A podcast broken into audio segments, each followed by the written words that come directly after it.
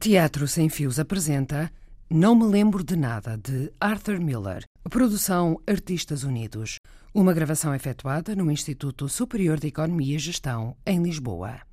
Personagens e intérpretes: Leonor Isabel Munhoz Cardoso. Léo Américo Silva. Indicações cênicas: Pedro Carraca. Direção: Pedro Carraca. Leonor sofre de amnésia. Uma viúva que janta com Léo, amigo do falecido marido. Desiludida com uma sociedade ainda atolada em brutalidade e mentiras, Leonor refugia-se no álcool e questiona a sua existência.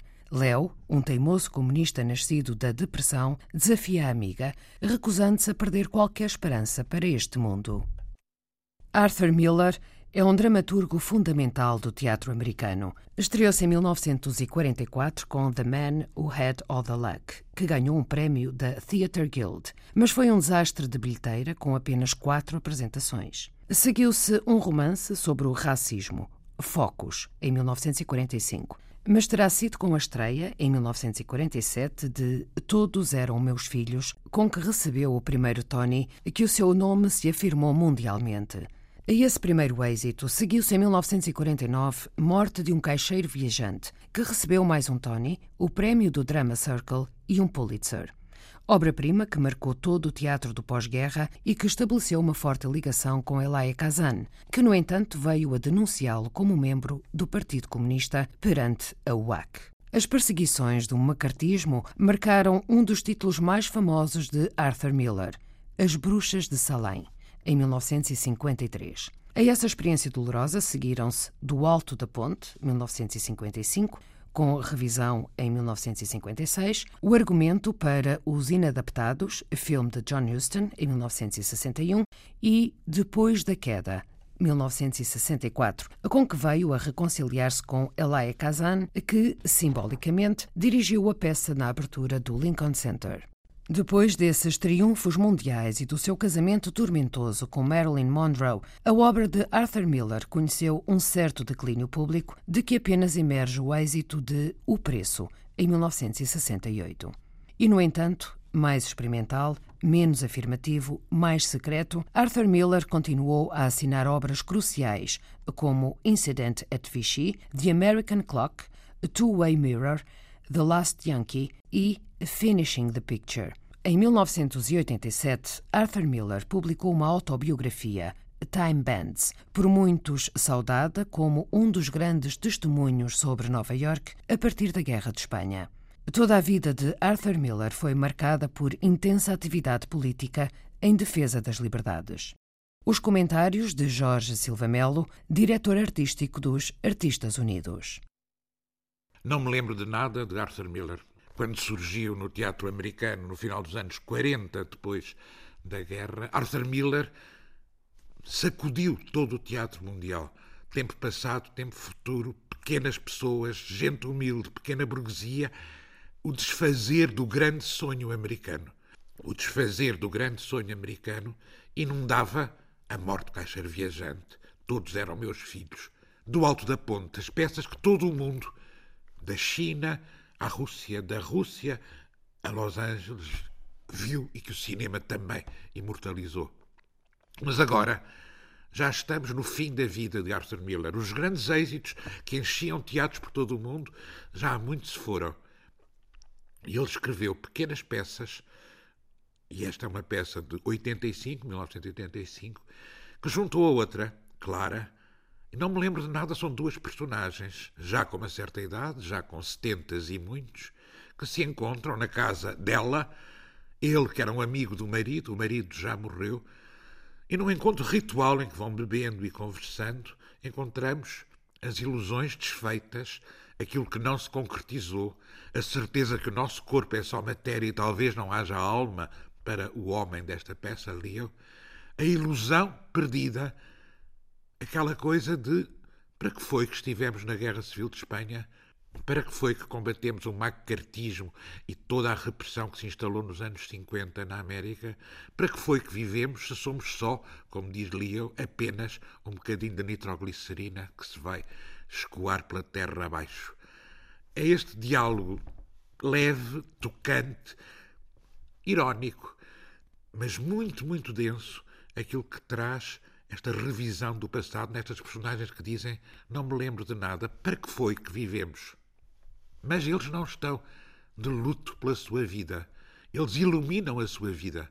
E ele próprio, Arthur Miller, diz da peça: Talvez esta peça celebre uma luz, que pode ser uma pequena luz bruxuleante. Mas esta luz é sempre melhor do que as trevas, é sempre melhor do que a noite, é sempre melhor do que a escuridão. Não me lembro de nada do que fizemos.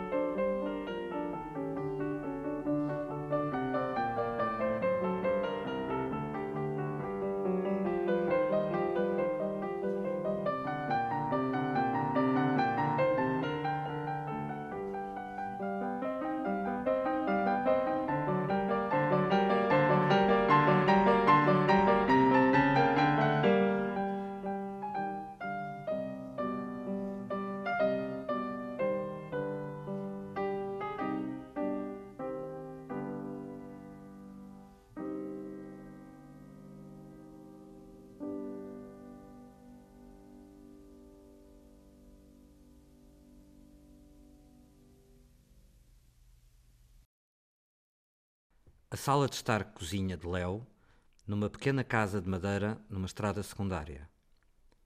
Um fogão a lenha perto de uma mesa de jantar em contraplacado e uma mesa extensível. Algumas cadeiras de lona, uma delas remendada, uma cadeira de vime, um par de pequenos bancos, uma moderna cadeira desgastada e um sofá cheio de altos e baixos. Em suma, o céu para um solteiro.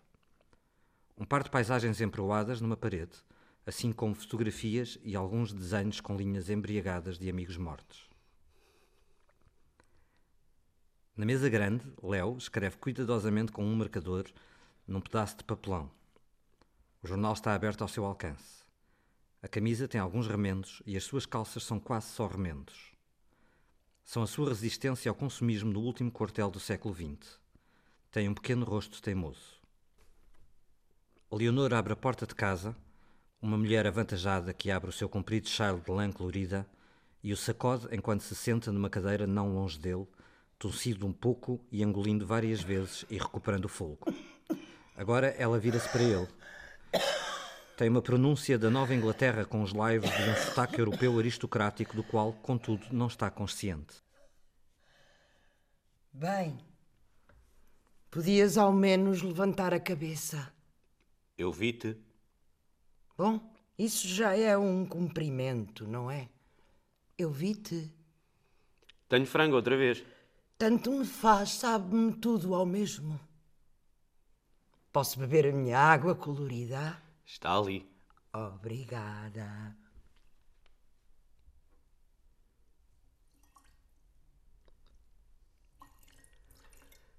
Tens sempre de deitar duas vezes. Porque tenho de ver se chega ou se é demais. Mas nunca é demais, é sempre de menos. Posso beber água? Tens ali alguma? Estou a ver. Posso. Claro que sim. Já vi que bateste com o teu carro novo. Foi o que eu te disse da última vez. Estão a colocar os candeeiros muito perto da estrada? Os candeeiros estão à distância que sempre estiveram. Não estão, não. Mas não adianta discutir isso. Talvez devesse esquecer a condução em certas condições. Não adianta falar contigo. Sobre a distância que vai dos candeeiros da rua à estrada, não. Recebi isto no correio esta manhã, é do Lawrence. Era alguma coisa, se tivesse a certeza de que matavas. Mas o mais certo seria acabares aleijada ou cega ou matares outra pessoa qualquer. E depois? Oh, o que é que adianta?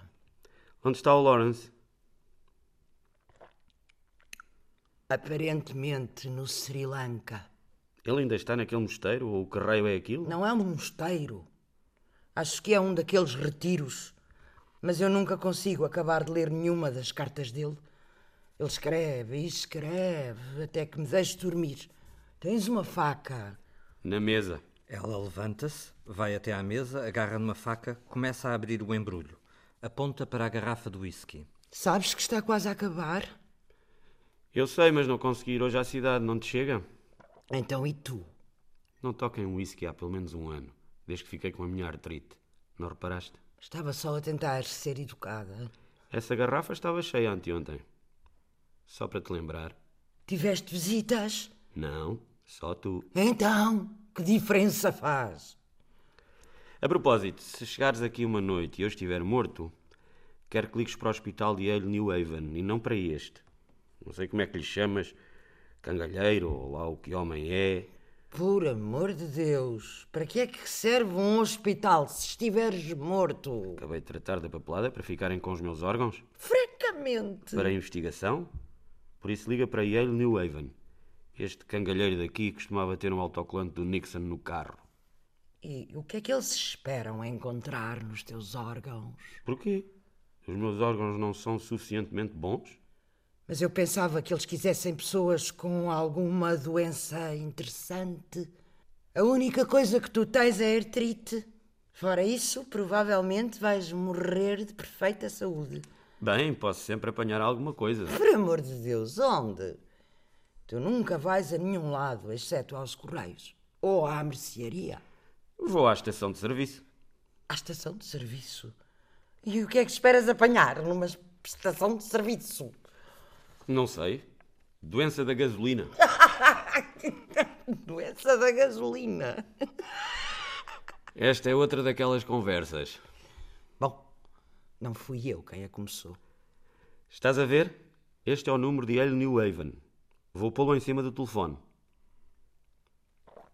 Mas eu de certeza que vou estar morta antes de ti. Para o caso de não estares morta e entrares aqui e eu tiver os olhos tortos e a língua de fora. Ah, por amor de Deus, para com isso! Então é assim que uma pessoa fica quando se tem um AVC?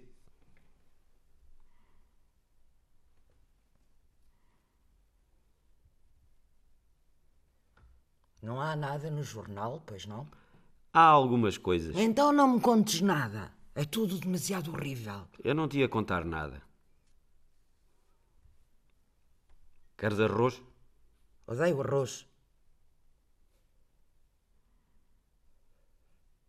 Por que é que estás a ser tão difícil, Léo? Eu? Santo Deus, fui eu quem te convidou para comer arroz? Não consigo perceber porque é que ainda não morri. Bem, pode ser que te lembres. Quando era miúda, costumava acreditar.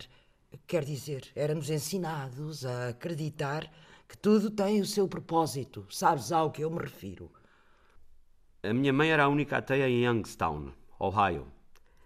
Ela nunca dizia que as coisas tinham um propósito. Bem, em Nova Inglaterra costumam acreditar nessas coisas. Mas que propósito é que eu tenho?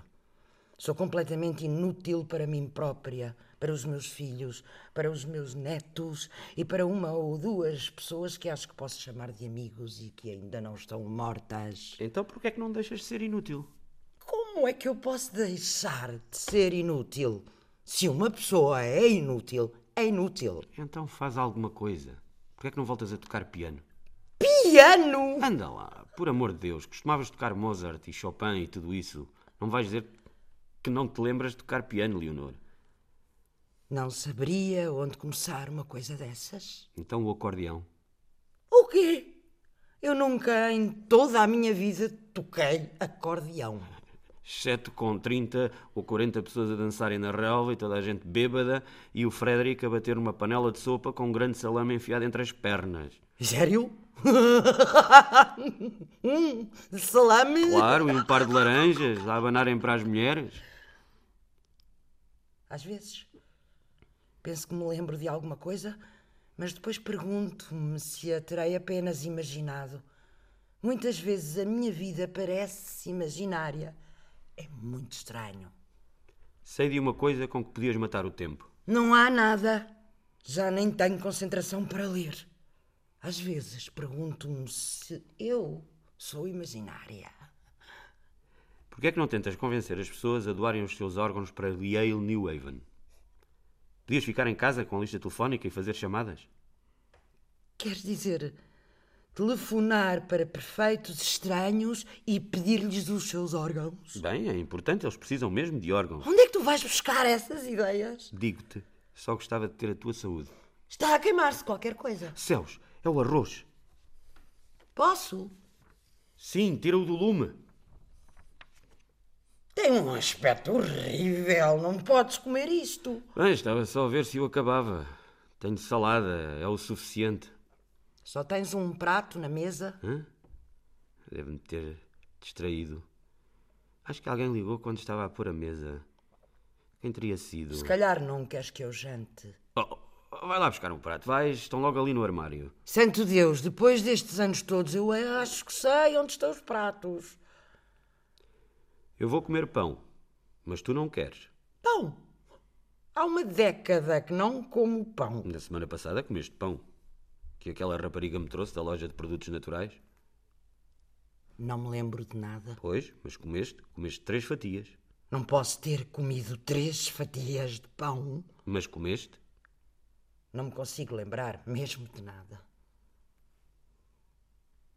Ou estás a falar daquela miúda com as tranças? Aham. Aquela com um corte no lábio. Ela é bem bonita. É cá uma boneca. Boneca. Nunca vou perceber a tua atração por estas mulheres. Quando na verdade tu nem gostas nada de mulheres. Eu gosto de mulheres, só não gosto de mulheres burras. Oh, ela é esperta. Está a escrever um mestrado sobre recorrência, é um princípio matemático. Bem, Sim? Mas tu não irias perceber nada daquilo. Podes falar com aquela rapariga sobre qualquer coisa. não me lembro de seres tão intelectualmente exigente nos velhos tempos. Nos velhos tempos eu costumava beber mais. Ah, estou a ver. E agora, como não podes beber, discutes matemática. Quem era o presidente da França quando a guerra começou? Oh, meu Deus, como é que eu haveria de saber? Então, não estavas a viver lá nessa altura? Sim, mas nunca ninguém sabe quem é o presidente da França. Bem, de qualquer forma não o saberias. Claro que teria sabido se tivesse alguma importância. Não, não terias. Ela atira-lhe o guardanapo sem palavras de tanta raiva. Ele continua a fazer as palavras cruzadas. Dás-me o meu guardanapo. Acho que começa com um P. Odeio palavras cruzadas. Não fazem nada senão acrescentar trivialidade ao tédio da existência. Presidente da França. Antes da guerra ninguém queria saber quem era o presidente. Não é o mesmo que ser presidente dos Estados Unidos. Por amor de Deus, toda a gente sabe isso. Tu não. Tu não sabes nada sobre a França. Poderia ser. hum, Poncare? Poincaré. É Poincaré. Bem, Poincaré. Acho que a certa altura Poincaré foi primeiro-ministro, mas não presidente. Por que é que me fazes perguntas dessas? Não me lembro de nada que tenha a ver com política. Também te vão tirar o cérebro? Acho que sim, para pães de Deus. Por que é que dizes coisas dessas? E o meu fígado com cebolas.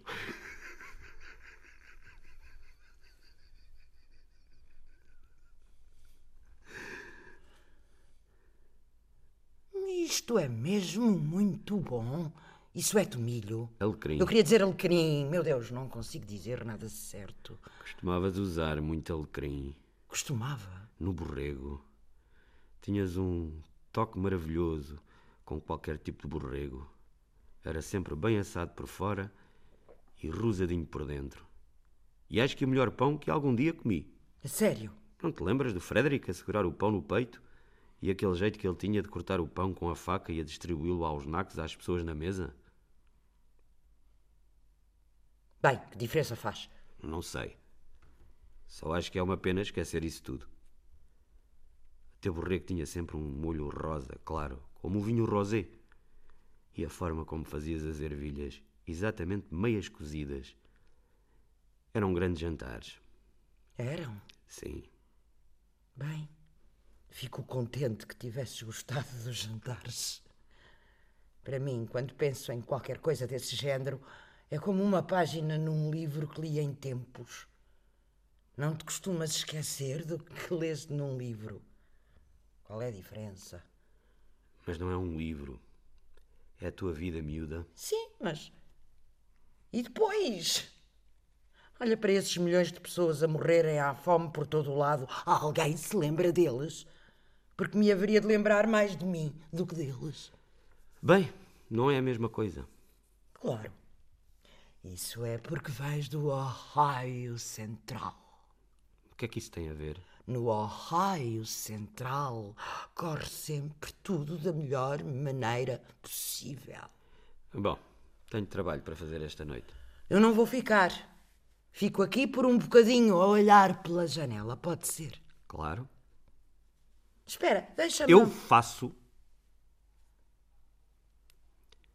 O que é que o Lawrence enviou? Outro disco. Oh, meu Deus. Ele nunca me tinha mandado um disco. Claro que tinha. Há uns três anos atrás. Aquela maldita música indiana. Era horrível. Sim, já me lembro. Era ótima para um certo ambiente. Soava a um monte de gatos fechados numa casa de banho. O que é que tu percebes de música, por amor de Deus? Um bilhete. Não tenho os meus óculos, lê. Querida mãe, este é muito diferente. Diz-me se gostas. A minha banda foi convidada a tocar em Nova Delhi, não é fantástico? Com amor, Lawrence. Bem, é curto e direto, não é? Três anos depois, disseste tu. Espera, há um PS. PS. Amor e eu decidimos parar-nos. Vais ficar contente em sabê-lo. Moira? Quem é Moira? Parece que foi alguém com quem ele se casou.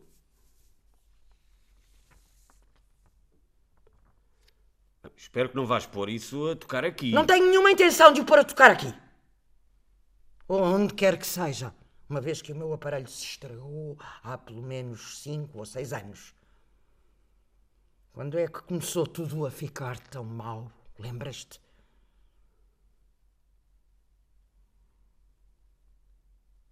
Estás a trabalhar em alguma coisa? Prometi ao meu amigo Bocum que verificava alguns dos cálculos que ele fez para a nova ponte na cidade, Eu nem sequer sabia que havia uma ponte antiga. do outro lado do rio. Passas por ela umas 12 vezes por semana. Ah, essa. Estranho. Nunca pensei nela como uma ponte. Pensas nela como? Não sei, apenas como uma estrada. Vais reconstruí-la? Eu não vou fazer nada, só vou verificar os números do Bocum. Mas foge-me tudo da cabeça. Consegui fazer isto em 20 minutos e agora não consigo calcular nada de jeito. Bem, agora percebes o que eu quero dizer. Essa era uma coisa que eu admirava no Frederick. Ele nunca perdeu capacidades mentais. Não? Por amor de Deus, não te lembras se ele perdeu capacidades mentais ou não? Bem, desculpa se isso te irrita. Isso não me irrita. Só acho que não te devias esquecer disso, é só. O homem foi esperto que nem um alho até ao último minuto. Sabes, eu também te podia criticar se quisesse. Então, força. Não me dava o trabalho. A propósito, nunca mais volto ao teu dentista. Nem eu. Desculpa ter-te recomendado. O que é que se passa contigo?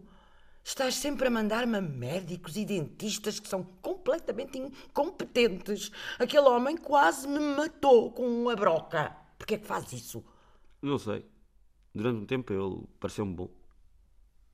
Foi a mesma coisa com aquele canalizador horrível. E aquele homem idiota que arranjou o telhado e me deixou debaixo de chuva. Acho que há qualquer coisa de errado contigo. Tens estas paixões por estes indivíduos e quando toda a gente começa a ir a eles, tu deixas de ir. Ele pareceu-me um tipo simpático, sei lá. Ele queria arrancar-me os dentes todos. A sério, filho da mãe. Bem, na verdade, ele a ti arrancou-te todos, não foi? Bem, nem todos. Mas todos os da frente. Ele não gostou das minhas gengivas. E deixaste-o arrancar todos os dentes da frente. Bem, ele parecia ser bom, eu gostava dele. Sim, lá isso gostavas. Posso beber outro? É apenas para dar um pouco de brilho ao convívio. Hoje vi um veado lindo. Foi ao pé da cascata. Por isso não me conseguiu ouvir até o meu carro estar mesmo ao pé dele. Olhou para mim e tinha um enorme olhar de surpresa. Senti-me envergonhada. Imagina como devemos ser assustadores para eles e como devemos cheirar mal quando eles não comem mais nada a não ser relva e coisas verdes. E nós, cheios de galinhas mortas e carne de vaca a apodrecer. Sabes que amanhã é o aniversário do Frederick. Amanhã? Porque me olhas assim? Simplesmente não pensei nisso. Eu nunca pensei nada. Guio pelo campo e olho para as árvores. Não vejo o que é que isso tem de mal. Eu adoro as árvores. Elas são fortes e orgulhosas e vivem por muito tempo e eu gosto muito delas. É tudo tão horrível, Léo. Este já não é o mesmo país. Não precisas de me convencer. Fui comunista a minha vida toda e ainda o sou. Não me interessa o que eles dizem. Acho que realmente és mesmo, não és? E por que não? Deste sempre tudo o que tens. É a tua maior qualidade. Mas eu acho. Estivemos alguma vez na Rússia? Claro que estiveram. Para aí há 20 anos atrás. Só me lembro que era tudo perfeitamente medonho. Bem, tu eras rica. Ah, a propósito. Os advogados dizem que devia dar muito mais. Importas-te de ver estes? Estive toda a semana para os trazer. Bom, eles estão mesmo a apostar em ti. Mas eu não sei nada destas organizações. Meu Deus, está aqui a Missão Batista do Paquistão. Santo Deus! Há aí uma coisa para o alívio à pobreza em África, não há? Mandaste-lhes alguma coisa da última vez, não foi? Mas há tantas crianças dessas. Achas que 5 mil iria parecer demais? Gostava que pudesse fazer a diferença. Se é isso que queres, força. Só que li que parte do dinheiro nunca chega lá. Dizem que é roubado. Não sei o que te diga. É terrível.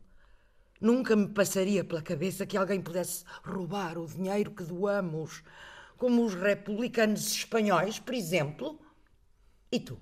Bem, nesses tempos as pessoas acreditavam em alguma coisa. Mas o que é que há para acreditar? É só uma questão de decência. Ou será que é uma coisa estúpida de se dizer? Diz-me honestamente, a vida humana não era mais preciosa? Por exemplo, antes da guerra. Talvez. Mas não no Ohio. Quer dizer, o meu pai morreu bêbado à entrada de uma mina de carvão. Os outros tipos esqueceram-se que ele estava ali. E quando voltaram na manhã seguinte, ele tinha morrido congelado. Simplesmente bateu a bota. Porquê é que usas essa linguagem? Vai ficar escuro dentro de poucos minutos. Vais ter de conduzir o carro. Estou muito bem. Posso beber o que resta? Bem, se é o que tu queres, claro.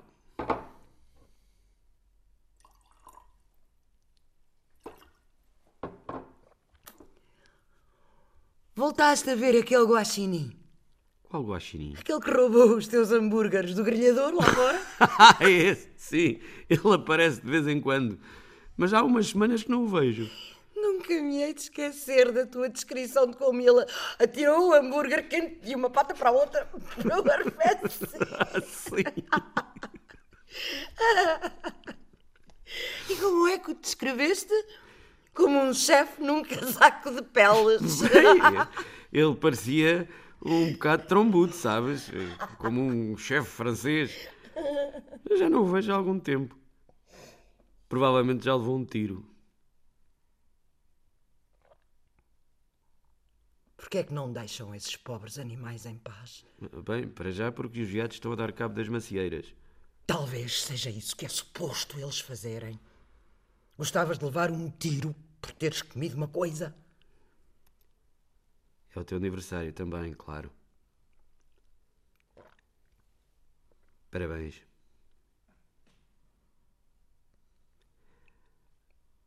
Acho que não há razão nenhuma para não te dizer. Ainda sinto a falta dele. Ele foi o melhor homem que conheci em toda a minha vida. Foi? Sim, foi. Já passaram dez anos e acho que não passa um dia em que não ouça o seu riso ou aquela voz nasalada. Meu Deus, como ele tinha bom senso.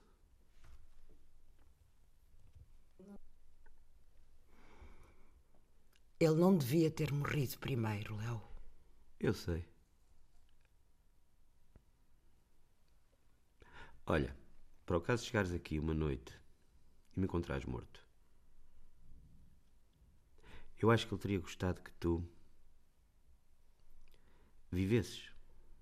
Tenho a certeza disso, miúda.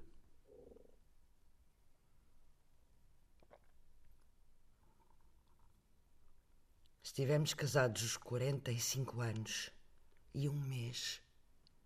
É muito tempo, Léo. Mas mesmo assim, Uma pessoa não pode passar à frente e começar tudo de novo. és 12 anos mais velha e tens mais vida em ti do que eu tenho. Oh meu Deus, parece que tens 65, se tanto. Ainda deves ter uns 10 anos pela frente. Oh, Deus me ajude. E que tal fazeres uma viagem a um sítio qualquer? Talvez pudesse encontrar alguém para ir contigo. Está toda a gente morta. Ainda não percebeste? Toda a gente, excepto tu. Isso não é possível. Todas aquelas centenas de pessoas que costumavam ir às tuas festas. Três dias depois ainda havia pessoas com ressaca nos canteiros ou nos carros. Todos mortos. Ah, não podem estar todos. Por amor de Deus, Léo! A última festa deve ter sido há pelo menos 15 anos. Passa-se alguma coisa contigo. Não estás a envelhecer ou qualquer coisa. E que tal a Ásia? Nunca estiveste na Ásia? Estás a ficar pior do que eu. E quando o Frederico fez aquela ponte no Ganges estivemos seis meses com o Marajá. Talvez o pudesses visitar. Céus! Ele tinha quase 70 há 20 anos atrás. De qualquer forma, eu odiei aquilo. Todas aquelas vénias e aqueles pobres elefantes. E toda a gente só a dizer-te mentiras. E para além disso, aquelas pessoas eram amigas do Frederick, não minhas, tal como todos os nossos amigos. Mesmo assim, o Frederick era completamente louco por ti, Leonor. Nunca te podes esquecer disso. É claro. Eu não estou a falar disso. A primeira vez que nos encontramos. Num comboio, não foi? Sim, para a Califórnia. A caminho de uma das suas pontes. E ele encontrou a minha mãe sozinha na carruagem-restaurante e disse: A sua filha tem o traseiro mais bonito que já alguma vez vi. Hã? Ela não ficou escandalizada? Porquê? É um galanteio, não é? Além disso, ela ainda era diretora do Colégio de Boston para Mulheres. E? Bem, ela tinha muitos termos de comparação. Estás a ver? Lembraste-te disso tudo. Isso foi há tanto tempo que já não tem interesse. Quero perguntar-te uma coisa pessoal. Posso? Então posso? O quê? Porque é que finges que não estás desencorajado? Bem, não estou tão negativo em relação a tudo como tu, mas. Mas porquê é que tu não és capaz de admitir que tudo é um nada? Tu sabes que isto não é nada, Léo. O que é que não é nada? As nossas vidas, esta maldita coisa. É isso que é tão irritante. Tu simplesmente recusas-te a. a... Quer dizer, tu continuas a ler este estúpido jornal com as mesmas desgraças todos os dias, as mesmas brutalidades, as mesmas mentiras. Bem, eu gosto de saber o que está a acontecer. Mas nada está a acontecer.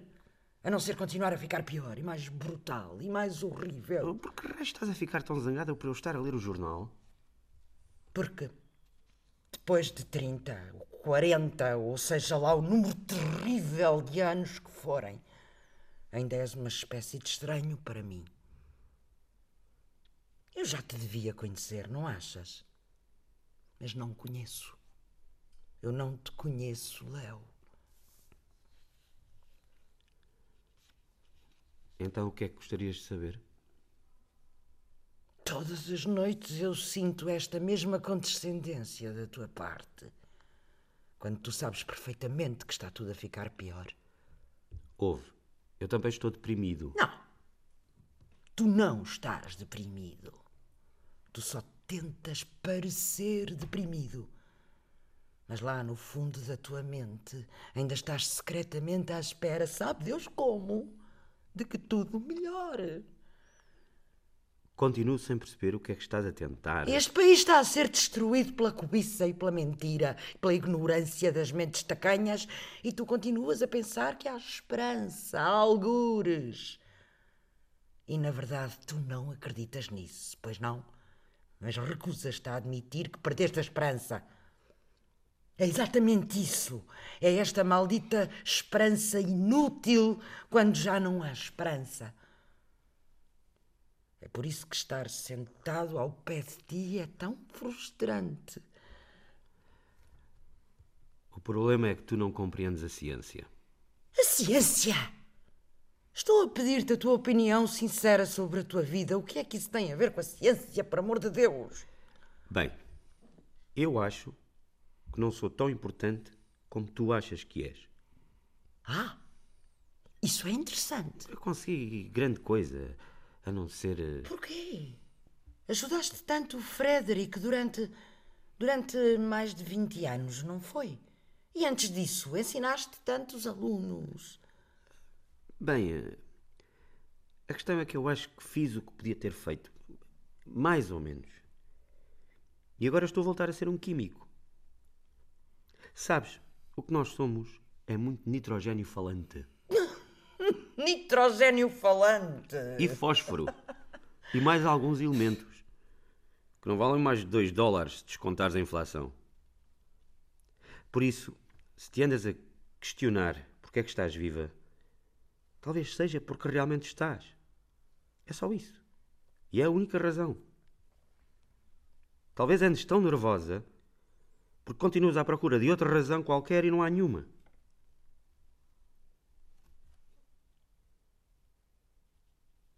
Não é isso, Léo. Eu sei. O que é que sabes? O Frederick era a tua vida e agora não há nada.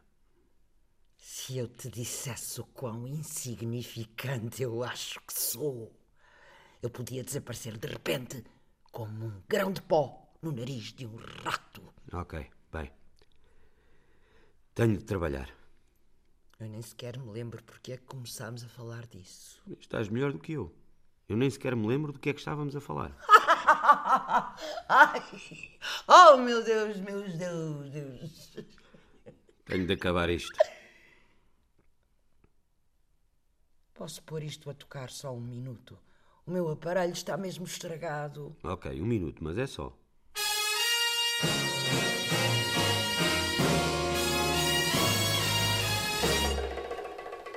Estarei errada? Nós não dançamos uma vez. Uma vez. Mais? Ok, esquece. Ah, claro.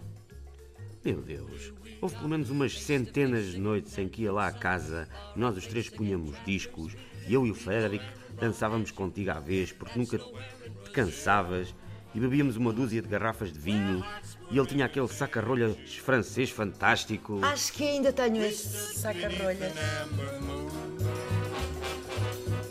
and softly murmured someday soon we kiss Meu Deus. Mas isto não passa de samba, tomorrow was another day não é? Claro que é apenas um samba à moda antiga, por amor de Deus. Ela começa a mexer-se ao ritmo da música. Ela é notavelmente ágil, dando alguns passos experientes. E a sua sensualidade provoca-o e embaraça-o, fazendo rir tensamente. Estás a dançar, santo Deus.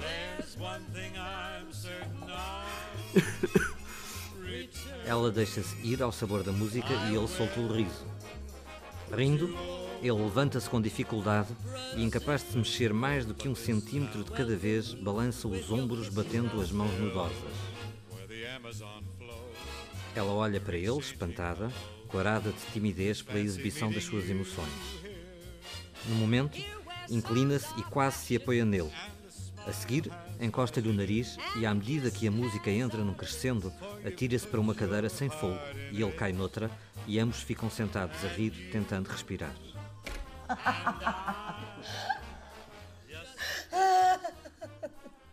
Bem, música indiana é que isto não é de certeza. Talvez ele tenha decidido deixar de desperdiçar o seu tempo e começar a tocar música de jeito. Ele faz o que sente que tem de fazer, como tu e como toda a gente, até tudo chegar ao fim. Bem, obrigada pelo jantar. Achas que volte para o pequeno almoço? Passa-se alguma coisa? Não consigo calcular. Isto é o pior. Eu era capaz de fazer estes logaritmos ABC e agora. Começa tudo a ficar em- emperrado. Acho que vou para a cama e levanto-me cedo. Fica a ver televisão se quiseres. Boa noite, Léo. Talvez possas ficar. Não sejas tolo, só tenho de conduzir umas centenas de metros. Bem, faz como quiseres. Lembra-te de ligar as luzes, está escuro como breu lá fora. Acho que não há lua. Aquilo não é a lua. Por amor de Deus. É a minha lâmpada de exterior. Ouve, talvez seja melhor ficares aqui. Mas eu tenho de ir dormir para me levantar de cabeça fresca. Prometi ao Bocum que tinha isto pronto amanhã. Não, não, eu vou. Então vai, sim. Boa noite. Obrigada por te lembrares do nosso aniversário. Leonor. Nós podíamos ter conversas muito mais interessantes se tu parasses de dizer que não te lembras de nada. Ou se tu ocasionalmente aprendesses a aceitar as más notícias. Liga-me quando chegares a casa. Não interessa. Boa noite. Ele sai enquanto ela se dirige para a porta. Mal ele sai, ela para. Então volta à mesa, pega no lembrete que ele tinha escrito com o número do hospital e afasta-o para o poder ler. Pousa-o olhando para o vazio e então sai. Ele reaparece, tronco nu, suspensórios caídos, o pijama na mão a arrastar. Dirige-se para a porta e abre-a quando um motor começa a trabalhar. Faróis atravessam a janela e iluminam-no na soleira da porta e desaparecem à medida que o carro acelera pela estrada fora. Ele inclina-se para o ver a partir. Fecha a porta, enfia o pijama pela cabeça, senta-se dolorosamente, consegue tirar as calças, então levanta-se, dirige-se para o telefone e diz-lhe: Então, anda lá, despacha-te sim, tenho de ir dormir. O telefone continua em silêncio. Ele dirige-se à mesa, pega no lembrete e, com os pioneses, prende-o na parede por cima do telefone. Lê. Yale, N. Haven, 771-8515. O telefone toca. Ok, sim, boa noite, boa noite. Ele desliga e dirige-se para o quarto com as calças a arrastarem. Abana a cabeça. Ai, Jesus.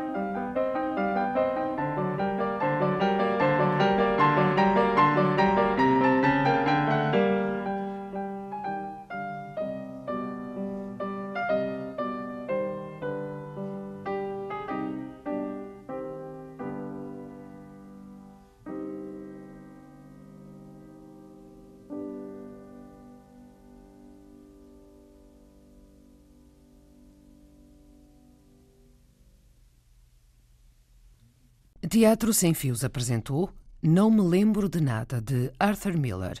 Produção Artistas Unidos. Personagens intérpretes Leonor Isabel Munhoz Cardoso. Léo Américo Silva. Indicações cênicas Pedro Carraca. Direção Pedro Carraca. Este programa teve a captação de António Farinha, assistência de realização e montagem de Anabela Luiz e João Monteverde e apresentação de Maria Alexandra Corvella.